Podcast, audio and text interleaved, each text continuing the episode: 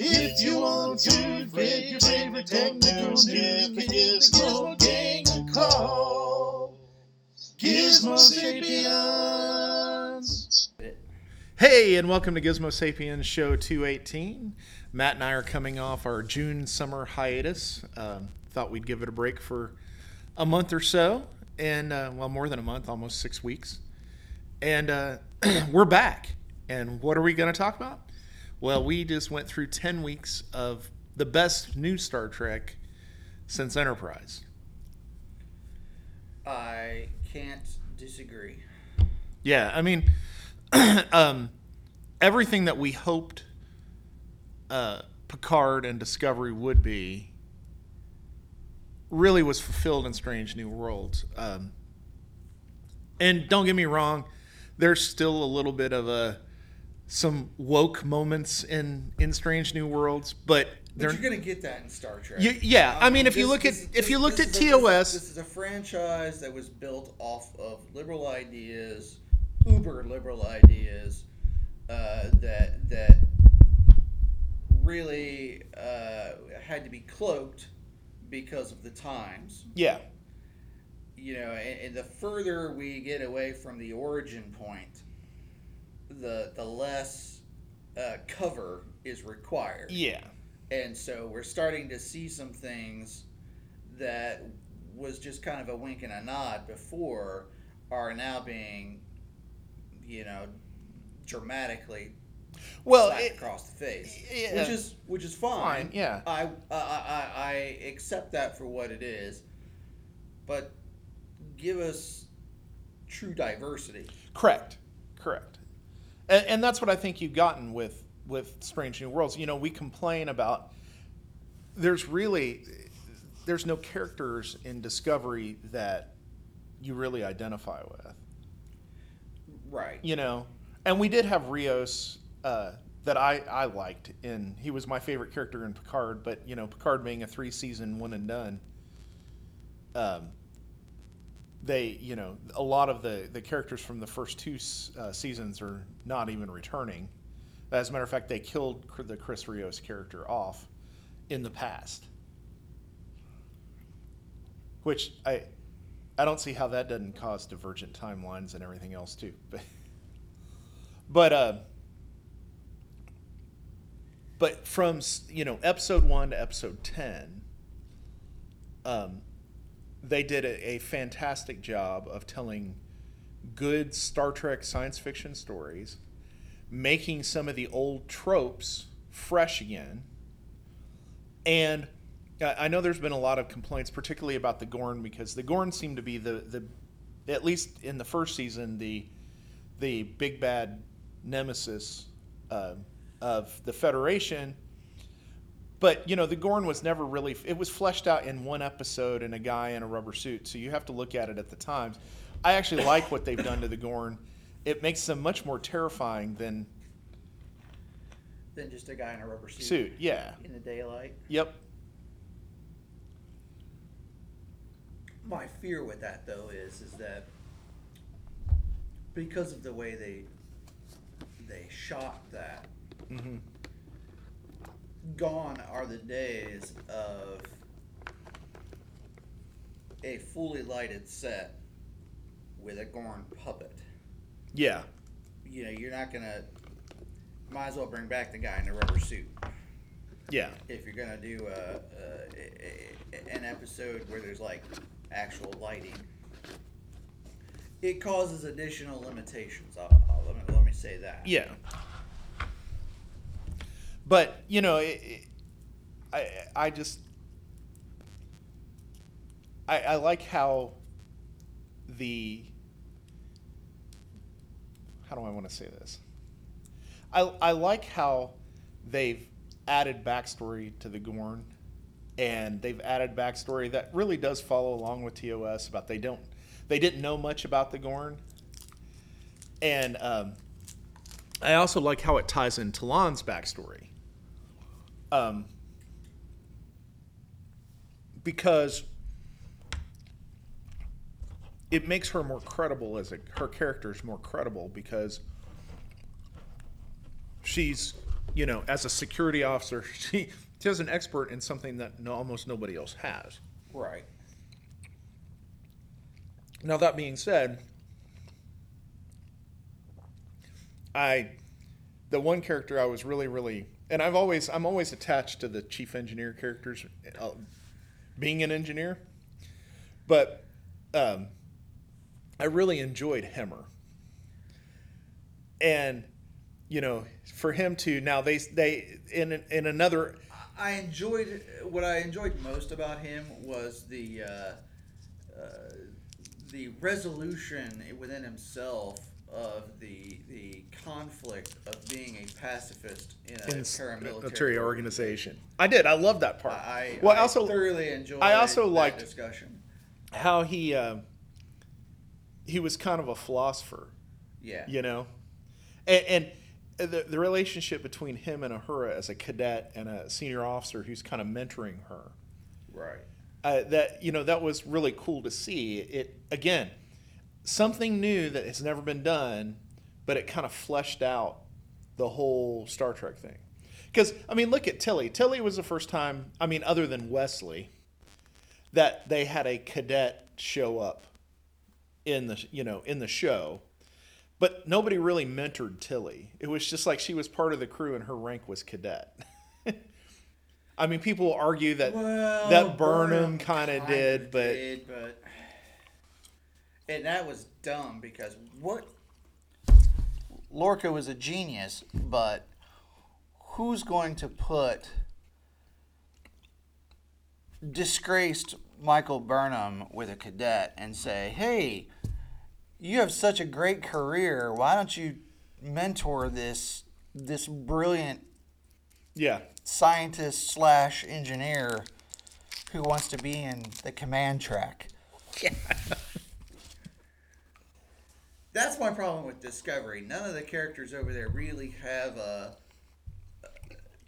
Yeah, when, when, when we played the role playing game, one of the first decisions you had to make was okay, what do you want this guy to be? mm-hmm.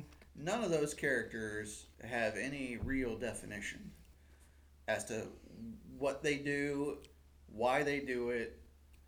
All they are is they're just characters. is is representing some demographic, Yes, you're right. You're right.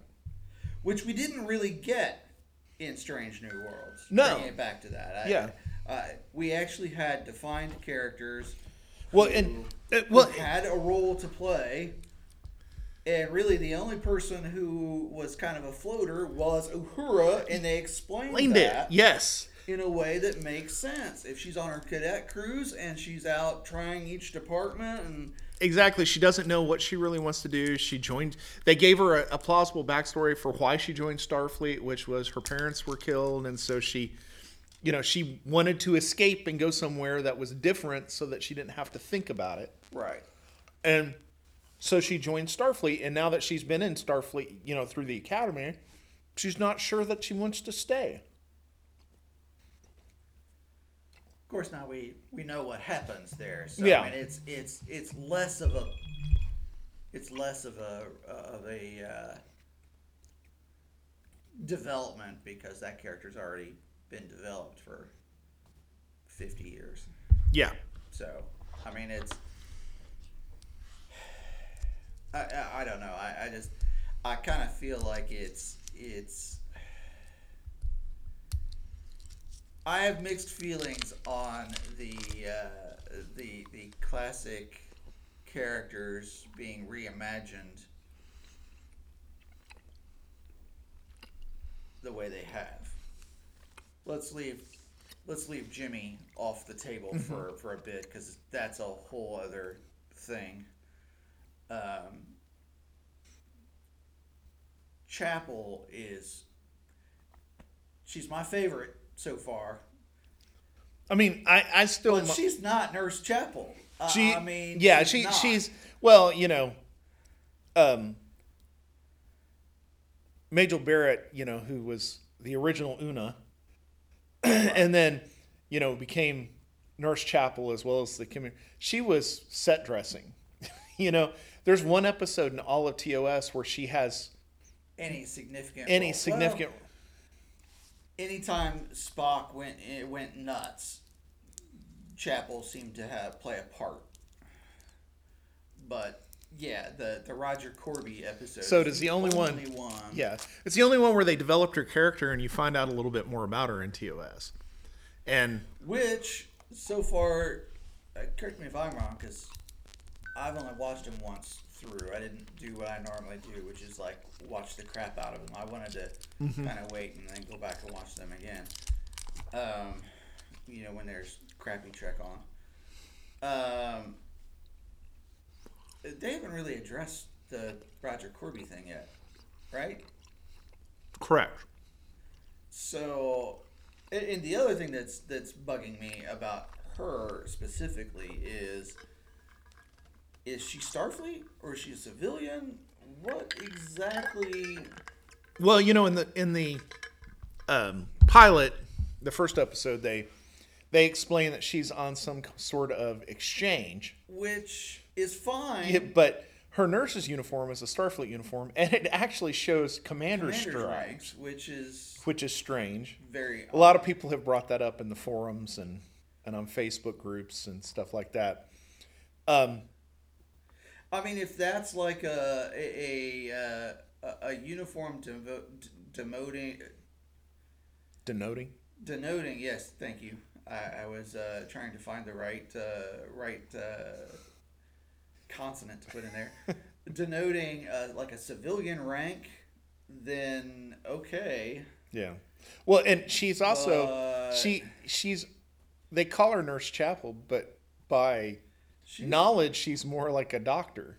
well and that's what becomes of her which Yeah. is fine but yeah again i think this there's inconsistencies there Yeah. Well, you know, in trying to, I'm the the show has been so good that that some of the inconsistencies. This isn't like JJ Trek. yeah yeah no you know, exactly where where a cadet becomes the captain in the course of two days of the Federation flagship. Um, Which is what I expected if JJ were running this this show. Yeah. uh, Uhura would be the the captain, at the end of the, end se- the third episode. But you know, I've really enjoyed her. They they've made Chapel a character and you know an integral part of the crew.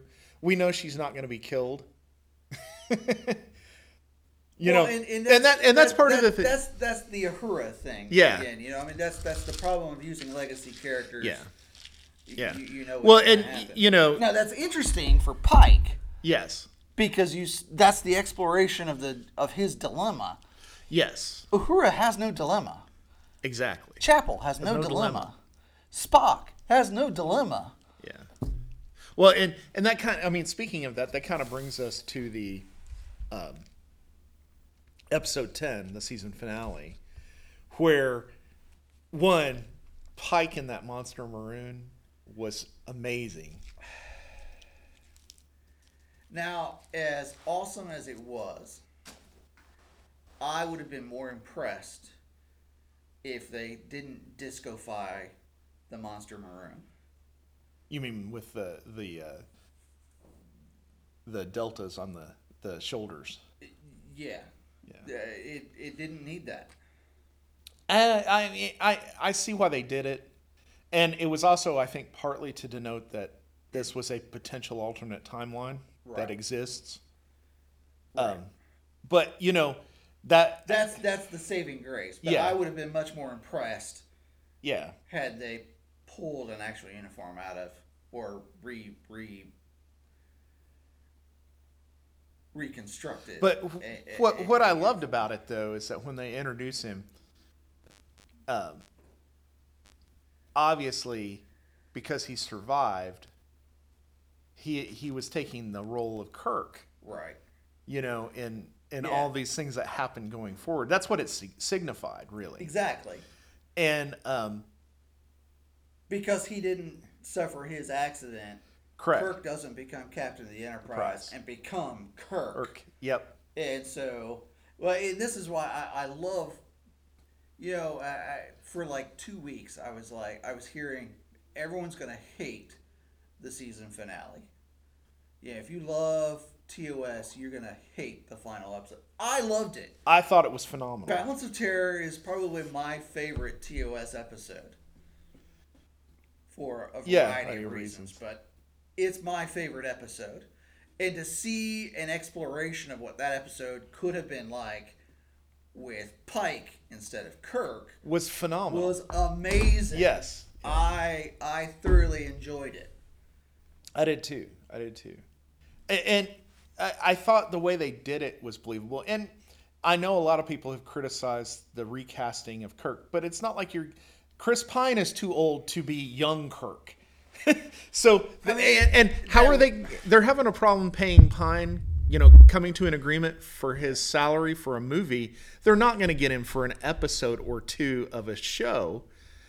And um, and I thought I Plus, thought the other thing about his portrayal is this is not James T. T. Kirk, Kirk. Yeah. the way we know James T. Kirk. Now, what we see in the second season, we should start seeing some of that development. Yeah. Well, my curiosity is if we're going to have a return to this timeline thing. If that's going to be like something they do every season because they they have the excuse because second season of Discovery, which are the Klingon time crystals. Right. You know, and and people I I've seen this in the things. Well, did, was there ever mention of time crystals before? And I'm like, who cares? Klingon homeworld is called Kronos. Where do we get chronography and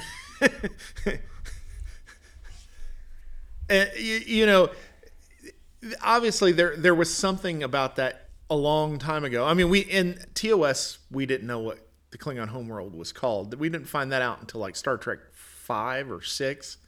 I think it was 6. I'm pretty sure. Yeah. Cuz that pre- 6 predated Yeah, I think 6 predated uh just barely or just overlapped with next gen.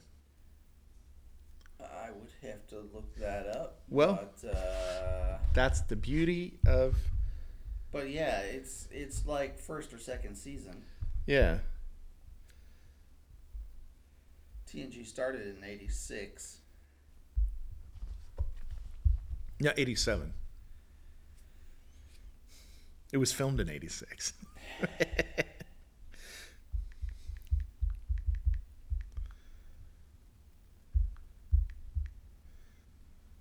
Ninety-one, so it did have some overlap,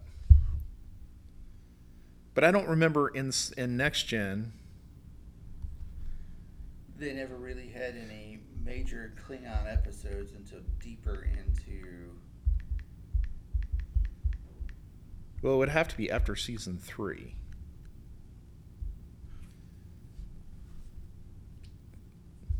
So we'll go to the episode guide.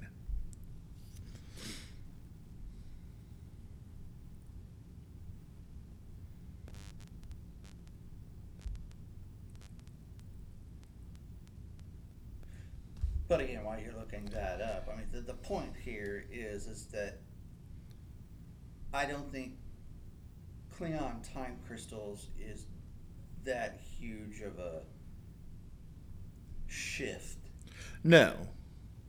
and they've clearly established why they've stopped that line of scientific research. You know, it's Yeah. it's it's dangerous stuff. You know, and and even the Klingons, of all people, Yeah, no, absolutely. that. Absolutely. Absolutely. It doesn't look like until it was like way into season three that we had our first episode with the Klingon, and that was when Wilt Chamberlain came on as the exchange officer. I mean, other than Worf. right? Um, so it might not have been till season four, which been right around then when they, because that was when they introduced Gowron was the Yeah. So, you know, it. I I don't think it disproves anything. I I think it was a clever device to bring that in. Um. And I think it's a clever device that they can use over and over again to kind of walk through Pike's journey, his 10 years between Well, anytime he has any doubts about Yeah. his conviction to see this through. through, Yeah. I think this is a trope that they can can use that will right the ship. Yeah. Because people are going to keep saying, "Well, why don't we keep this going?" He's a great character. It's a great cast. Let's keep Well, this going. they were smart though. Has, They Strange New Worlds is 7 years 7 to 10 years before whatever Yes. happens. So they're never going to run the show more than 7 to 10 seasons cuz the actors well one they'll get too old. th- they'll get too old but they also they're going to want to do other things and because of their popularity in star trek they're going to be more in demand and so they're going to have more opportunities and want to take advantage of them that's kind of the the thing. Um, now there was one outlier episode in the season which a lot of people didn't like. Uh, my wife and son did not like the ending of it. But part of it was the writers had kind of written themselves into a corner and so they had to do do something to resolve the issue and that was the issue of Mbenga's daughter because she couldn't live in the transporter forever uh, even he said that multiple times through the season before that episode But I think that was one of those things that was actually kind of planned to be one of those like arcs that. well I, I, I through the think I think well if you look at it and you to look give those people who who want that in their Star Trek a little something. Yes. To go along. Well, and and there were episodes like that in TOS. You know, the the the one that comes to mind is when they went to the Pleasure Planet, right. and you know they they would make a they would say something, and the computer would would then change their clothes, and you know, and uh, the the uh, yeoman who was with McCoy ended up in a princess gown, and and uh, Sulu became you know got a fencing sword, and Kirk you know was fighting Finley, his roommate from the Starfleet Academy that he didn't get along with, and I mean there was all kinds. and that was kind of a silly episode, and even in Benga's episode, there were silly moments. I think Anson Mount did a great job Oh yeah. uh, playing There was- there was- playing a character who is absolutely opposite of Pike Right. and uh, and you know it but that episode not only did it give more backstory to Mbenga uh, and kind of developed his character more and Hemmer as well.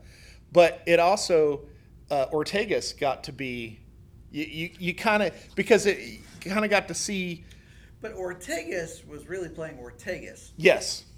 Because I think Ortegas was also playing Ortegas in the final episode. I, I agree. Uh, when, yeah in the alternate universe. Yeah. yeah I agree. I agree. I every time so I also thought it was fun that they capped you know they bookended uh, the first season with Captain Batel yeah.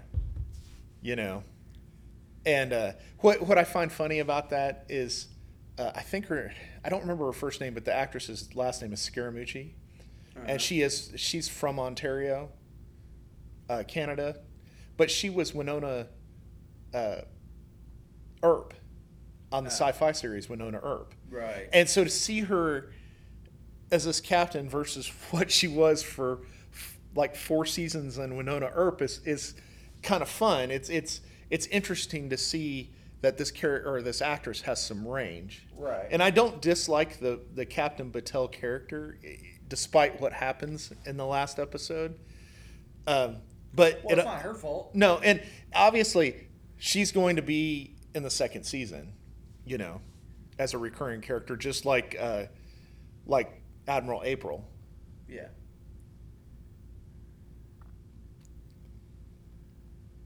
I, I've heard uh, that the actor playing Hemmer is coming back. I, I have heard that too. In some as way, a new character.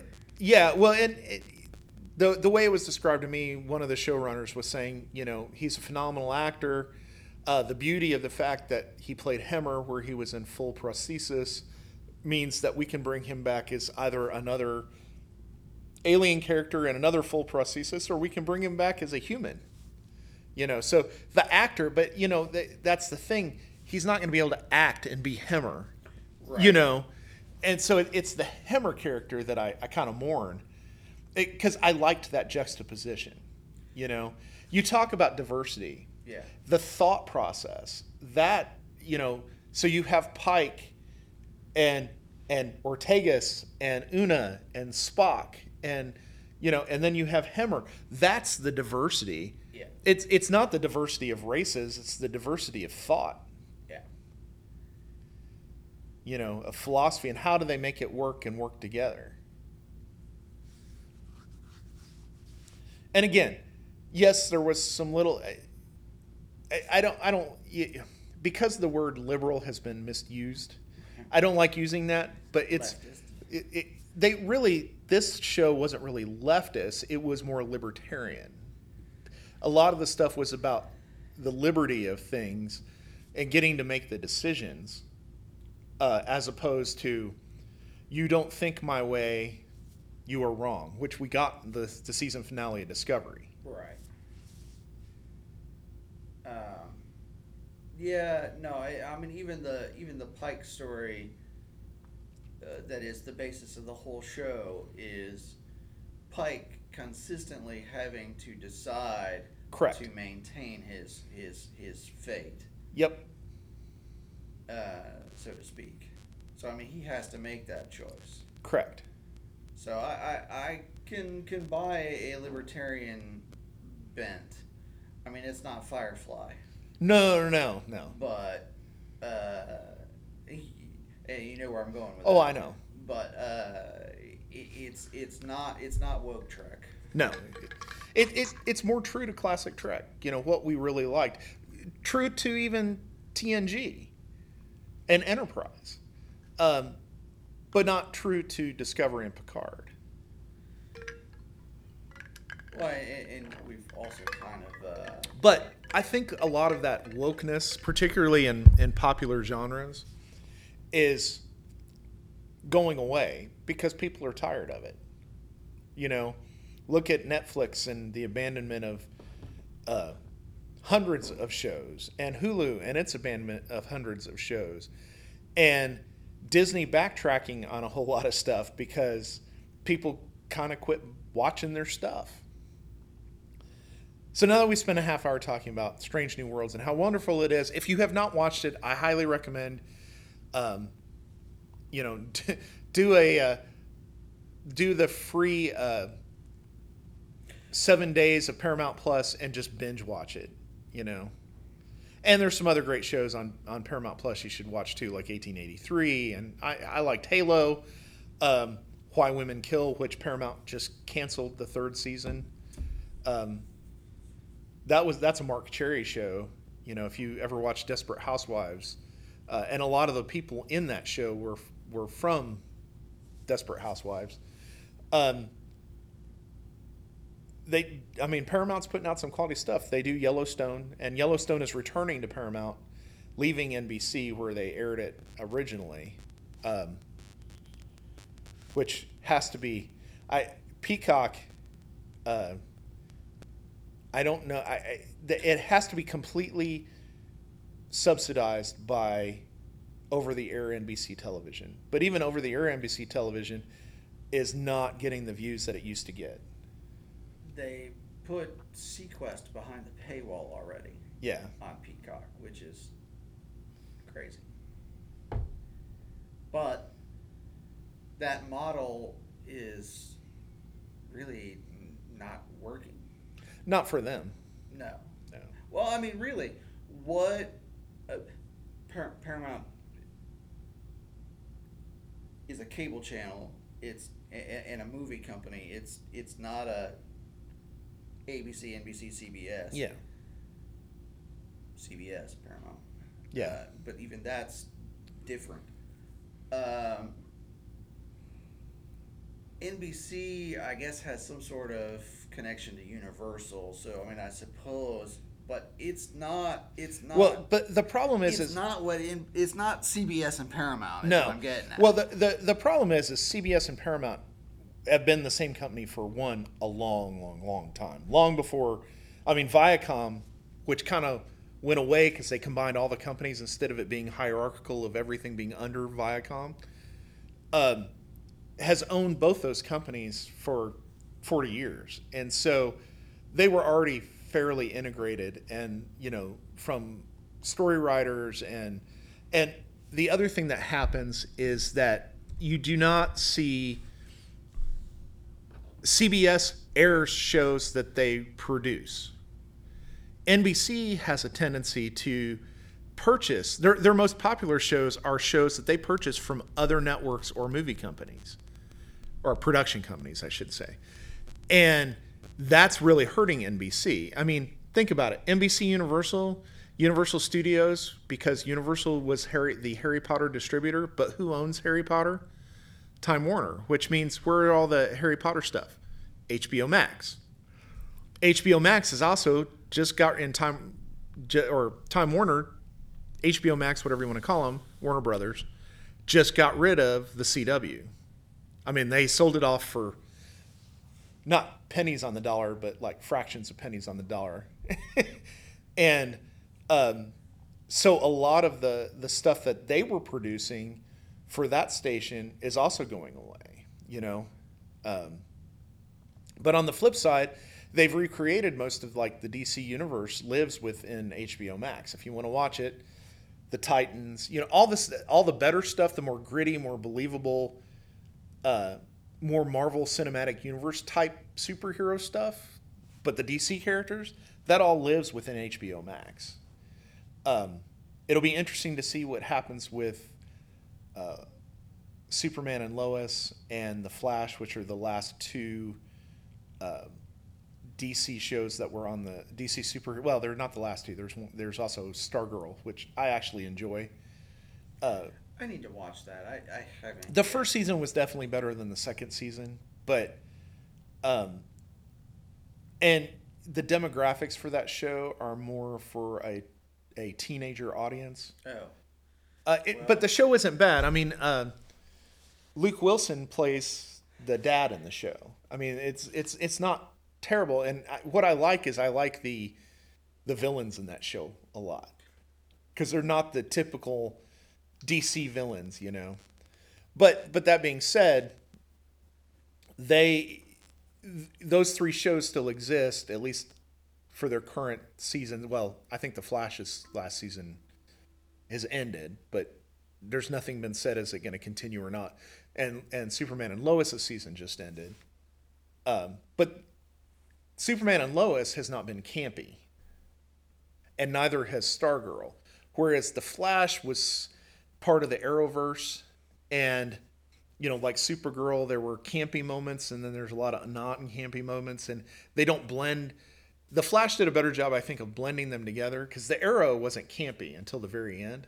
Right. You know, and so it, it's kind of in the middle. It has moments of campiness and then moments that it doesn't, and it, it hasn't been a terrible show. And I definitely think, um, what's the kid's name? Something Garrett, who plays the Flash, is a much better character, much more believable as the Flash than uh, Warner Brothers uh, Ezra Miller pick, who's causing them no end of grief, and you know they're probably going to have to put all the stuff with Ezra Miller on a shelf.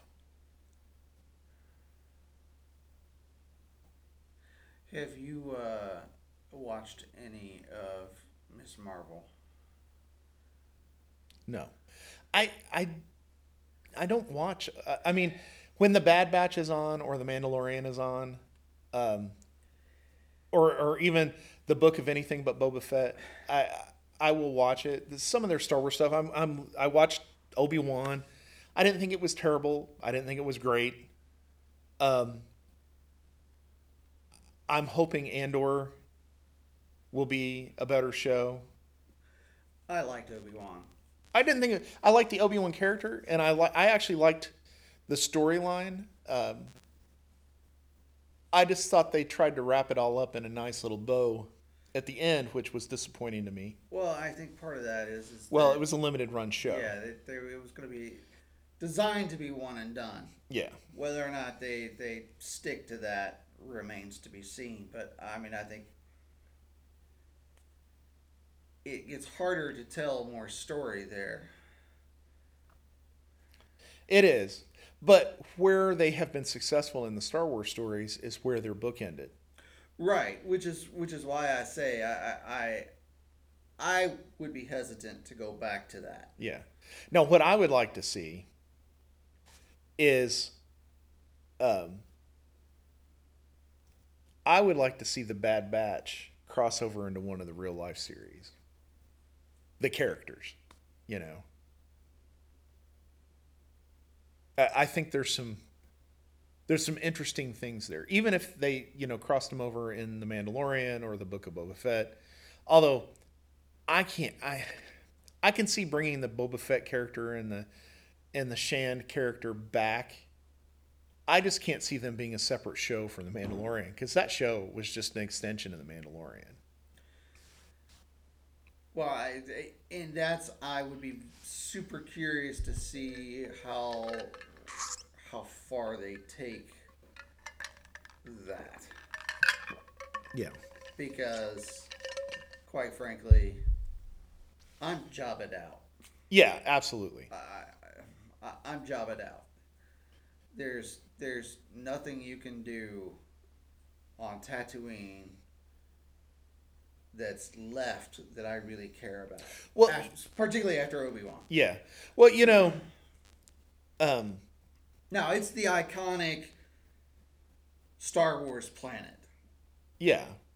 I mean, even even when they recast Luke as Rey, Yeah. No, it was it was Tatooine uh, uh, with a different name. Yeah, exactly. No, I, I get it. it. It I don't know. I I'm I'm actually tired. I, I've enjoyed I enjoy the the Bad Batch cartoon. I've enjoyed the Mandalorian. Um I'm stoked for Ahsoka. uh yeah, but again, Ahsoka is just another series that's really part of the Mandalorian story because we've had her in the second season of the Mandalorian. Just because they show like this is like Pike. Are we gonna say Strange New Worlds is really all about discovery? No, you're right. You're you right. I mean, But in the in the Star Wars universe, they tend to cross over a lot more or coincide in the same episodes more often than not.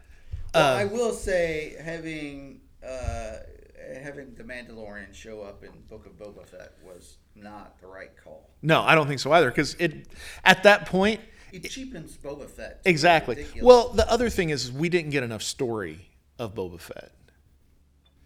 I also think they did say they introduced some great characters like um, like the Marshal.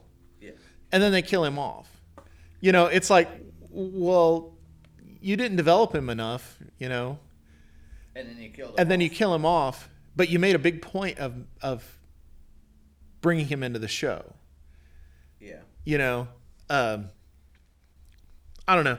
I, I'm just not. But the value there was who killed him. Yes, yeah, and he, he and he he came from the cartoons. That's why I, I'm I'm hoping the Bad Batch will have a, but particularly since they can use the same actor who plays Boba Fett to be the to to do clones, you know. Although the Bad Batch clones don't look like him. But uh I don't know. It, I'm kind of just like Marvel. I'm just tired of the Star Wars thing. It just Well, it, well, in part I, I and fear that this is going to ultimately happen to Trek too, because there's now literally 52 weeks a year of it. It's my fear is it will get to the point where it's like well, see that that's I'm not. burned out. I, I'm not burned out from Star Trek because of the I'm way that. burned out of Discovery. Now I don't. and- I may not watch Discovery when it comes back on. Uh, I might let the whole season go, read some reviews, and then go. You know, I got better time, better stuff to do with my time than watch Discovery. Um, but one of the problems with Star Wars is there's been too little, too often. You know, yeah, we get six episodes of Obi Wan but that was like a 16 week break between the end of Bad Batch and then you know it, it just it's they're not consistent they if you want to i have a hard problem with continuity. It's fine you want to jump from Boba Fett to X to Obi-Wan to Ahsoka to Mandalorian to whatever. But there's no continuity. But you know they're all shows that seem to exist in the same time period. So maybe we should show them with with a, a much smaller break. And and the other problem is But that's how you get a Mandalorian showing up in the Book of Boba Fett. yes, but the problem is they Star Trek yes revisits old tropes, but they try to put a new spin on it. I'm sick of the whole we're the Sith. We just exist to kill Jedi. I'm gonna have revenge on Obi Wan. You know, the the whole I, the whole Darth Vader story to me is boring. Whether they add the Inquisitors or anything else, if I were if I had been Disney, I might have had the book of uh, or the Mandalorian show and integrate the book of Boba Fett and the Ahsoka stories into it. And but my my other headliner show would have been a part of the Star Wars universe that hasn't been told, like the unknown regions. Um, the uh, the Chiss, you know, Well, and that's the that's that's the driving force, obviously, for me yeah, behind my excitement for Ahsoka. yeah. It's because it's supposed to be about Thrawn and Ezra. which is uh, to me But see, I think by by eliminating the Timothy Zahn stories, who created Thrawn, right. we really aren't getting the real story. Right. And you know, I'm and those books are old enough that a lot of people have never read them, and so making them into a show, which has you know things that are written in a book, you have to change to put them on screen. Which So they wouldn't be exactly the same, and but they're getting enough criticism on the Force Awakens, and now they're wanting to retcon those. Oh, that didn't happen. You know, that's part of the expanded universe. That's not canon, um, because they're unpopular.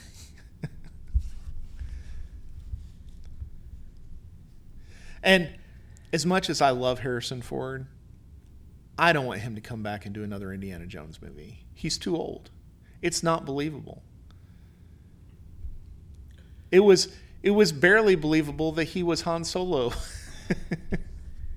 I, I, I, I, what I struggle with Indiana Jones is uh, the idea of handing that franchise over to Mutt.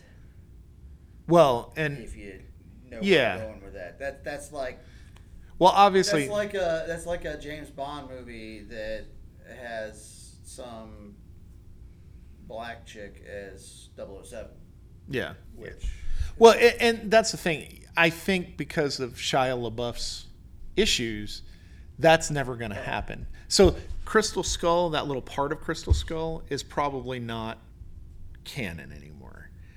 Um, they should just recast Indiana Jones and tell it from a different point in his life, like when he meets Raven, Marion Ravenwood for the first time. So we get the backstory why she's pissed at him in Raiders of the Lost Ark. You know, Which did we ever get any of that in uh, Young Indiana Jones Chronicles? nope, nope.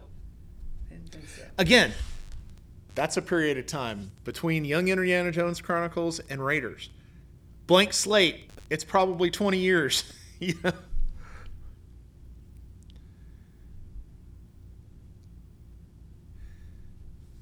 And I would think uh, I would think Paramount would be jazzed to do that because that's another one of those properties that's just like sitting there waiting for further exploitation. I was going to say development, but I'm going to. Well, see, I don't think Paramount has that property anymore.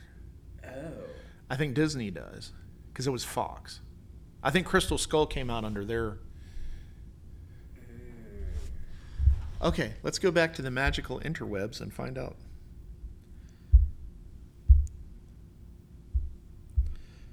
Who owns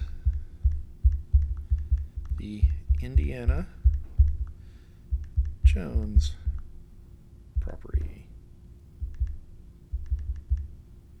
If I could spell Indiana correctly.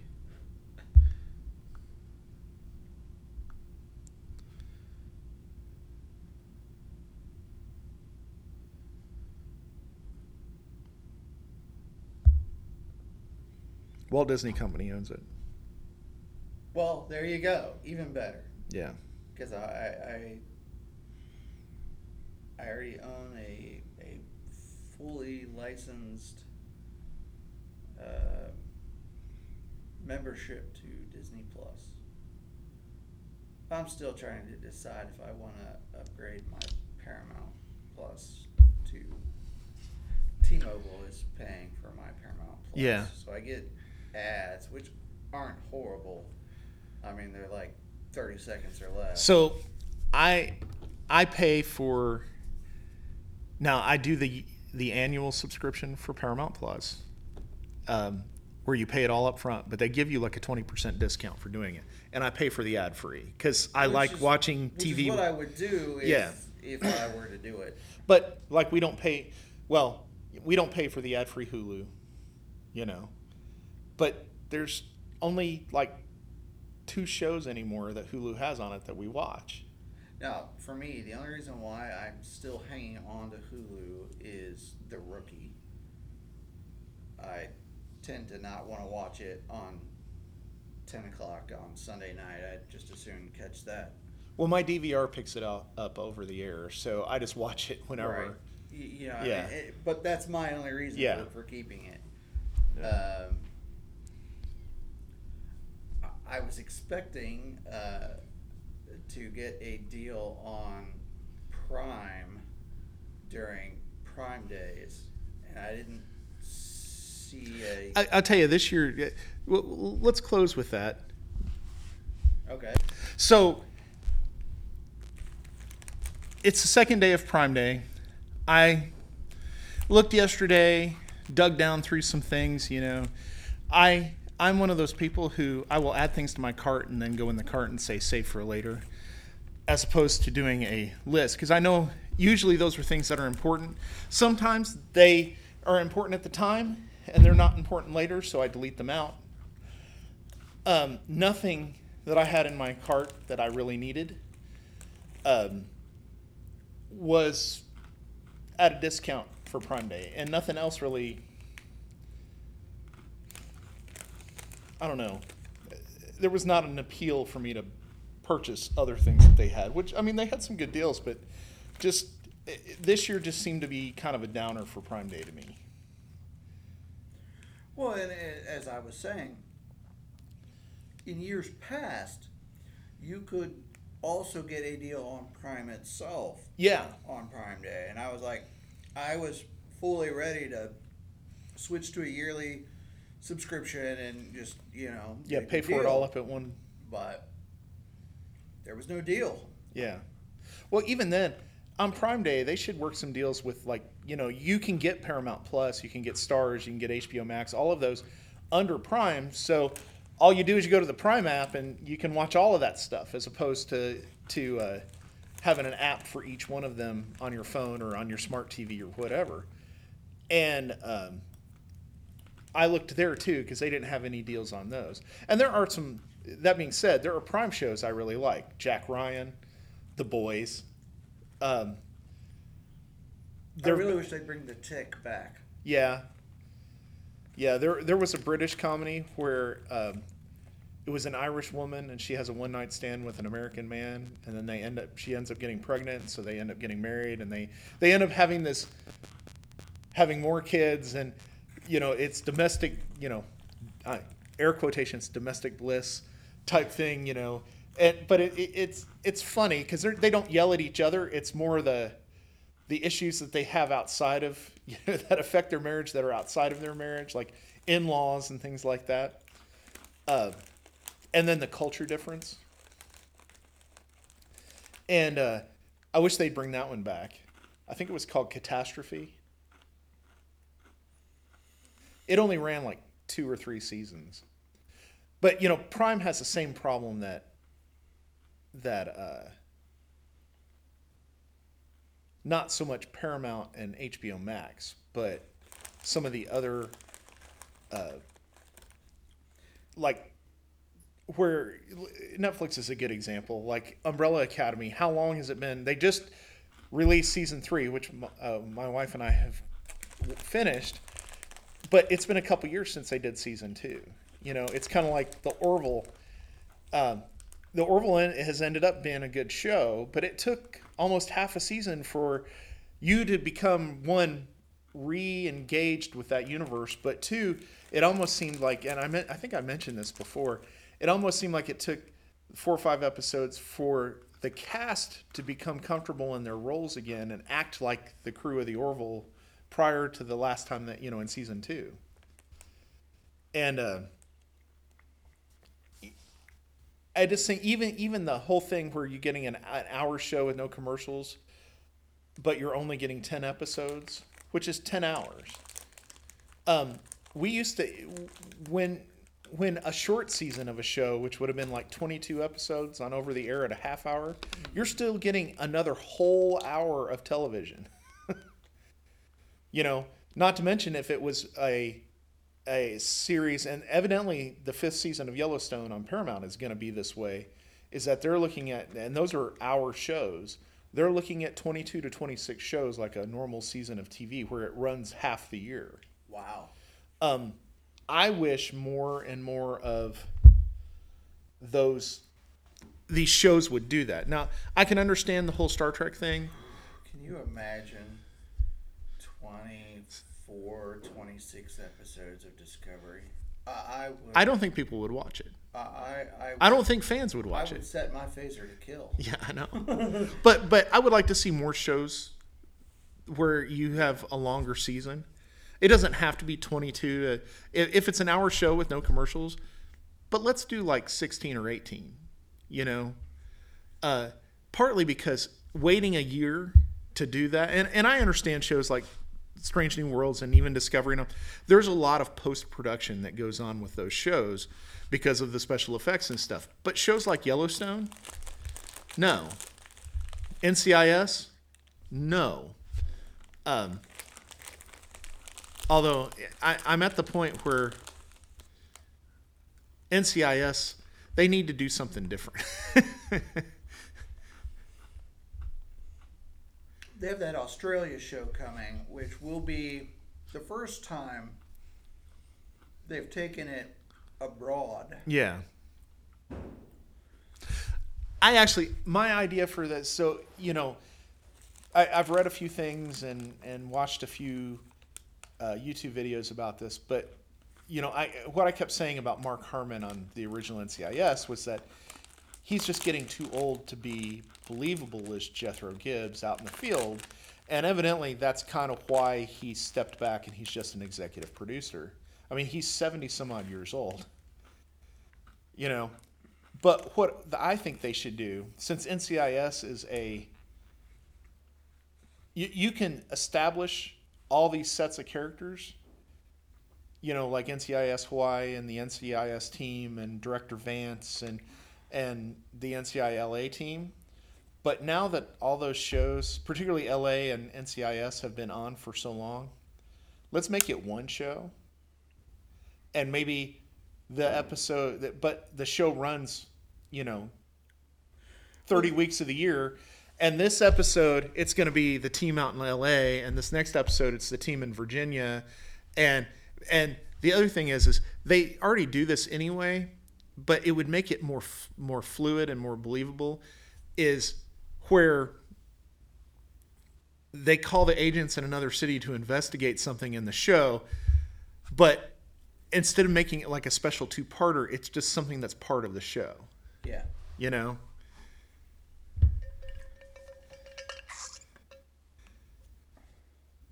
I don't know. It's just me. I think that might be now the Australia thing could be interesting, but But I want it to be a, a departure from.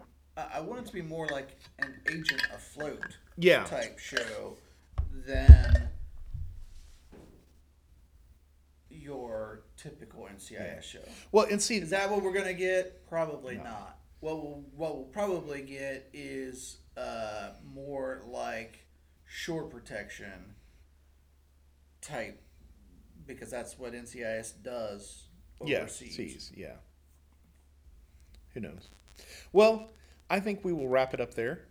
Let us know what you think. Send us some feedback to gizmosapiens at gmail.com. That's G I Z M O S A P I E N S at gmail.com.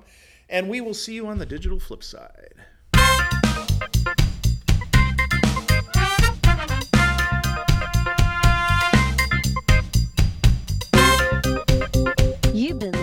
To Gizmo Sapiens, a technology and entertainment podcast. You can reach us at our email address at gizmosapiens at gmail.com. That's G I Z M O S A P I E N S at gmail.com. We'd really love to hear from you, and we'll see you next week from the digital flip side.